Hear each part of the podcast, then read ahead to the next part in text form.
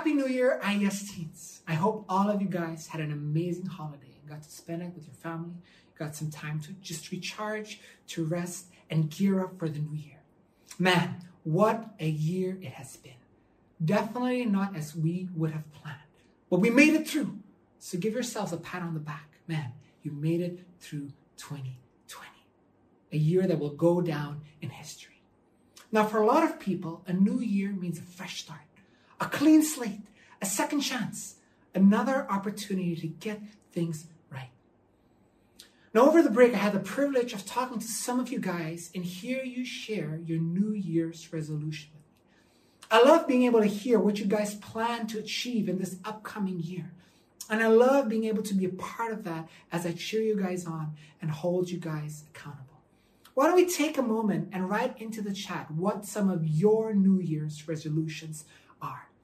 And if you guys want to reach out to me personally after this and just have a chat, I would love to hear you guys out. Or send some of your awesome leaders a message because I am sure they would love to hear you out and walk with you as we go through this upcoming year. Now, I know for a lot of people, New Year's resolution just sound a bit cliche. And I do believe that change should happen right there and then, and that we don't need to wait for a new year to make those changes, to set new goals, to make things right, and to seize opportunity. But since it is the new year, I figured we might as well do it together. Do it together as a church. Cue High School Musical, we're all in this together.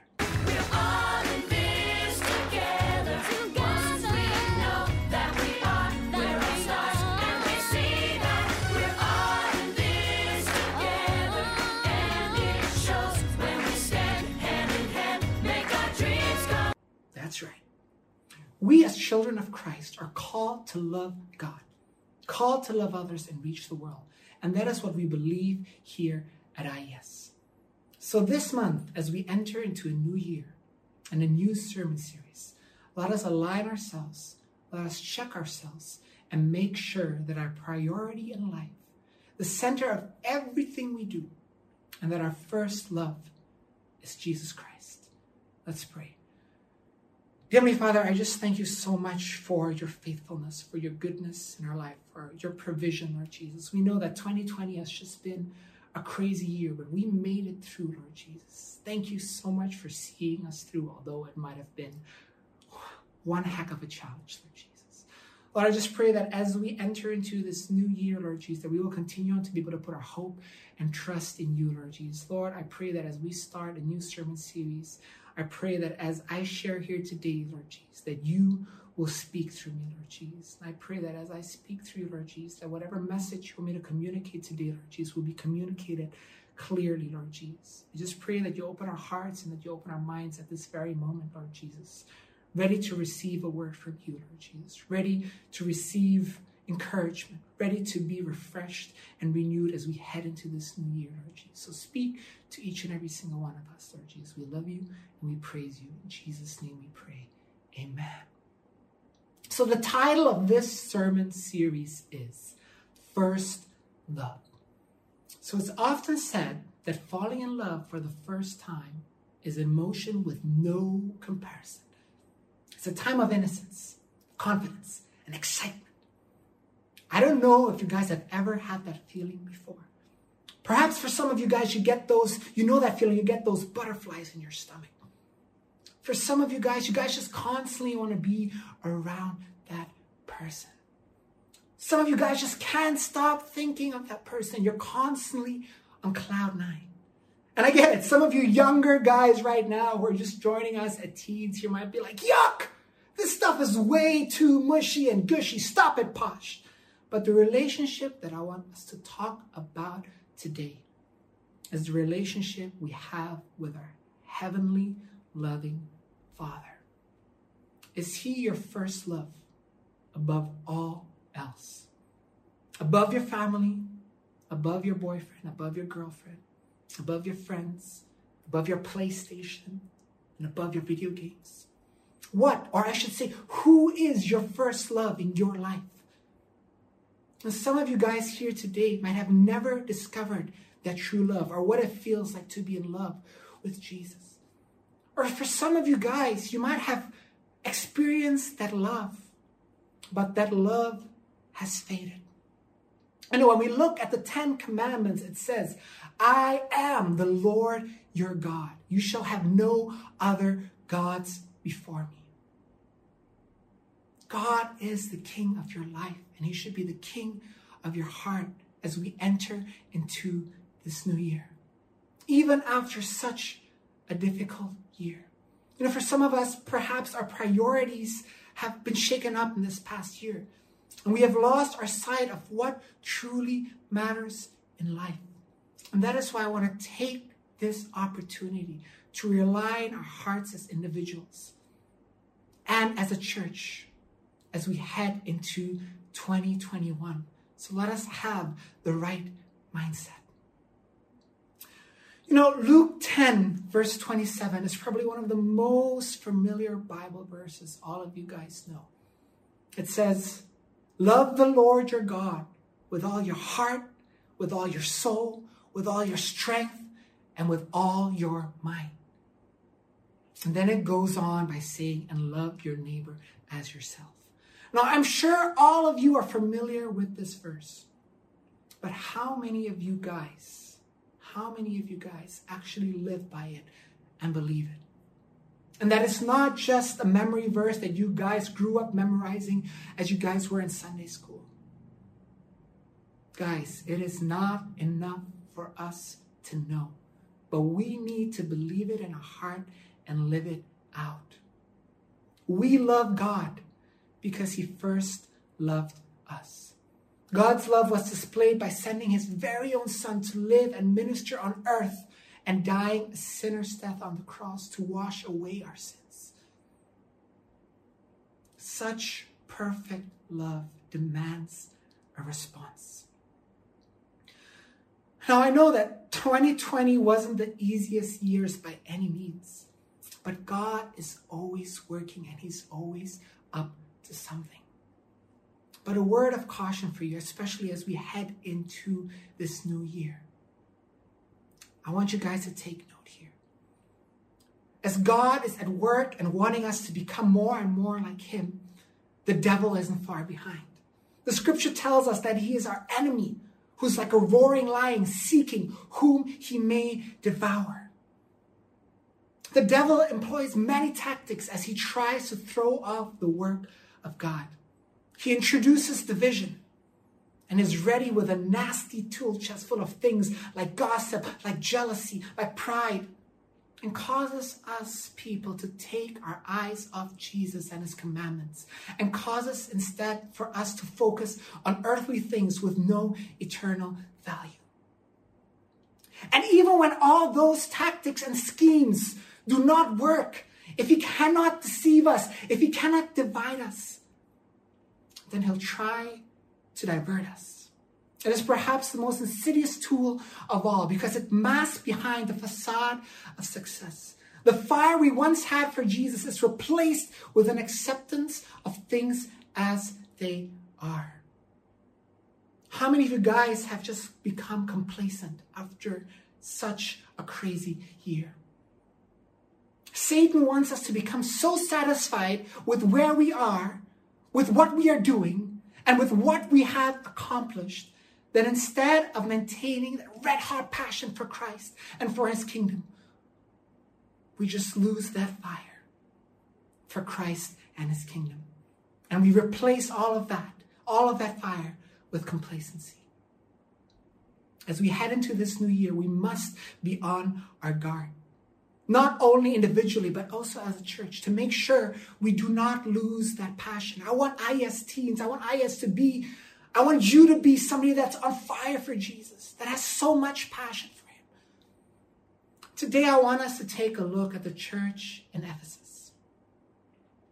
When we look at the church in Ephesus, our Bible reading today comes from Revelation 2, verse 1 to 7 to the church in Ephesus, to the angel to the church in Ephesus, writes These are the words of him who holds the seven stars in his right hand and walks among the seven golden lampstands. I know your deeds, your hard work, and your perseverance. I know that you cannot tolerate wicked people, that you have tested those who claim to be apostles but are not, and have found them false. You have persevered and have endured hardship for my name, and have not grown weary. Yet I hold this against you. You have forsaken the love you had at first. Consider how far you have fallen. Repent and do the things you did at first. If you do not repent, I will come to you and remove your lampstand from its place. But you have this in your favor. You hate the practices of the Nicolaitans, which I also hate. Whoever has ears, let them hear what the scripture says to the churches. To the one who is victorious, I will give the right to eat from the tree of life, which is in the paradise of God. Now, when we look at the city of Ephesus, it was a mighty and majestic city. It was, it was a center of tourism and trade. It was a wealthy city and yet a very pagan city. It was a cosmopolitan city. Now, when we look at the people of Ephesus, these people understood who they were in Christ, how to walk with Christ, and how to engage in spiritual warfare. Their problem, the, the, the, Ephesians' problems was not their failure to understand the good doctrine, nor their problem was their lack of perseverance. Outwardly, everything looked great. We can read this in verses 1 to 3. And God commands them for that. For nothing goes unnoticed by God. He knows everything we do, He saw everything they did. But there's a powerful insight to be learned here. Mere works are not enough to please God. He wants more than an outward compliance. What Jesus wants is a heart that is changed. That is why, after commending them in verses 2 to 3, he consoles them in verses 4 to 5. When we look at verse 5, it says, But I have this against you, that you have lost your first love. The message translation says, But why have you walked away from your first love? Why? He counsels them to return to their first love, to keep Jesus first in their hearts. The people of Ephesus has started out strong, but over time, things have begun to change. Does it ever happen to you guys? Do you guys ever start off strong and then things start to change? A generation had come and gone since Paul had preached to them. While they had remained faithful to the word of God and had endured hardship, they had lost their passion, their fire for Christ, their passionate love that had motivated them and burned, that had motivated them and burned within their hearts had given way. As I mentioned in our in our in, in our in our in our Christmas series yesterday, sometimes we get so caught up with just all the Christmas trees and Santa and gifts, we, we lose the awe of Christmas and what it's truly about, of His love for us. Maybe that's you guys. Maybe you guys have lost that love. Maybe you, maybe you guys have lost that awe for Him. You know, sure, you've been doing all your Bible plans, you've been doing all your reading. Yeah, sure, you guys still attend IS online, but you're just bored out of your mind and you're just not going anywhere. What happens when we when we lose our first love? We focus on form instead of the substance of our faith. You know, again, I, I love hearing how you guys want to do your Bible plans. I mean, uh, my, my pit stop boys do it, and I love it. And I love hearing how you guys want to do devotions and read the Bible and all of that stuff. But you know what, guys? Sometimes we get so caught up with all of this doing with all of this doing, we just constantly try to change this and do this and do that. But I said, we don't need a behavior modification. What we need as we head into this new year, we need a heart transformation. So, so how, what, what happens when we lose that first love, when God is no longer our first love? Maybe for some of you guys, you can relate to some of these things. And let's just really take this moment to check ourselves. When we lose our first love, we become infatuated with knowledge instead of holiness. Person, per, personal holiness is no longer our quest. We, we become so convinced that knowledge is what makes us holy. I've read the Bible two times through. What we become, what we know, becomes more important than what we are. We become comfortable with the holy, with the holy instead of being in awe of it. Again, what I said at the Christmas sermon series. That sense of awe is gone. We no longer approach God and view Him in this, in this, in this majesty and the wonder of it. We lose awe. The sense of awe that Isaiah had when he was in the presence of God is gone. Maybe some of you guys feel that way too. You've once discovered it, but now it's gone. We become so content with what we are instead of being driven to become more and more like Christ. The passion for becoming more like Christ has diminished. Instead, we're so focused of comparing ourselves to each other, against one another. Always reasoning with ourselves that as long as I am better as this person, or as long as I'm better than that person, I'm okay. We're so so. It's okay. Guys, this attitude leads to self righteousness. Another thing that happens is we allow other things to sit on the throne of our lives. We relegate God, we relegate Christ to a lesser place of importance. Other things are more important. Our games, our friends, our family, success, our grades, our pride, our prestige, our pleasure. We let something else sit in the throne of our lives. We begin to love something or someone more than we love Christ. This is the bottom line. We become dispassionate and cool in our relationship with Christ. Now, maybe for some of you guys, some of these things that I just men- mentioned resonate with you guys today. You might find little or no time for Him on a daily basis. Instead of being concerned about the things that concern Him, we are more concerned about our personal desires and willing to give all we are and all we have to Jesus. And perhaps you're more willing to give your time and energy into school, in your personal life.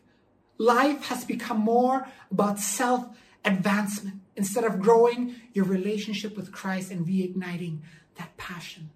Whether it's been there before or you guys have lost it. Friends, Christ never asked to be part of our lives. He asked for all of it. He never asked for a place in our heart. He asked for absolute rule and reign in our hearts. He never asked to be one of the many passions. He asked to be the consuming passion of our lives. What Jesus wants is for us to love him like he loved us. He demonstrated that love for us on the cross. Jesus suffered and died for us, bearing our sins on Calvary's cross, not because he was forced to, but because of his love for us and his desire to bring us into relationship with the Father. Jesus has never lost his passion for us. His love for us burns like a crazy flame. His desire to be in relationship with us is as strong today as it was when he made you and me. And as passionate today as when he hung on the tree on that cross and said, Father, forgive them, for they do not know what they do. Jesus loves us and he wants us to return the love. We, the church, are his bride. He loves us like a husband loves his wife. He loves you. So as we enter into this new year, I want to ask all of you guys who is your first love? And as you guys think about that, maybe you guys need some time to just work through some things. I want to be able to pray for you guys here today. Let's pray. Heavenly Father, we just thank you for your faithfulness and your goodness and your love for us, Lord Jesus. You're just such a good, good Father, Lord Jesus. Lord, I know that there are some here today, Lord Jesus, that have not experienced that love, Lord Jesus. Perhaps they've been looking in that love in all the wrong places, Lord Jesus. And I just pray that today that they will be able to discover and experience that love for the first time, Lord Jesus, in the most real, powerful, beautiful, and intimate way, Lord Jesus. That they will be able to put you first and be able to build a relationship with you, Lord Jesus. Maybe there are some here today that have just been so caught up in doing all these things that they have forgot the true meaning of love and putting you first in their life. That it's all up here and it's not in here, and that they don't have that relationship with you, Lord Jesus. Lord, I pray today, Lord Jesus, that they will be reminded of what is truly about, Lord Jesus. Lord, some of us have just grown complacent with our relationship with you. That flame has just died down or it's just been simmering, Lord Jesus. Lord, I pray that you reignite that flame, Lord Jesus, as we head into the new year. For some of us here today, we've experienced that love. We've, we've, we've experienced the wonder and that all, Lord Jesus, for you and, and the beauty of your love, Lord Jesus, but that flame has faded. Again, I just pray that as we head into this new year, that that flame will be ignited again, Lord Jesus, ignited stronger than ever before. I pray that that flame will be the most important thing to carry through this upcoming year, Lord Jesus, and their life, Lord Jesus, that, that love they have for you, Jesus, because you first loved us, Lord Jesus. I pray for this not only as us as individuals, Lord Jesus, to be able to put you first and have that love for you, Lord Jesus, but us also as a ministry here at IS Teens, as an IS Teens family, as IS as whole, Lord Jesus. May our first love be you. May we put you first and foremost in everything we do, Lord Jesus. May you lead the way, Lord Jesus. We're just so thankful for your love. It's never in, it's never ending and never changing. Praise you for that. Lord, I just pray a blessing upon all of us as we go from this place, Lord Jesus, that you continue to protect us, that you continue to guide us, that you continue to be with us as we go from this place and take on the upcoming week, Lord Jesus. We love you and we praise you. In Jesus' name we pray. Amen.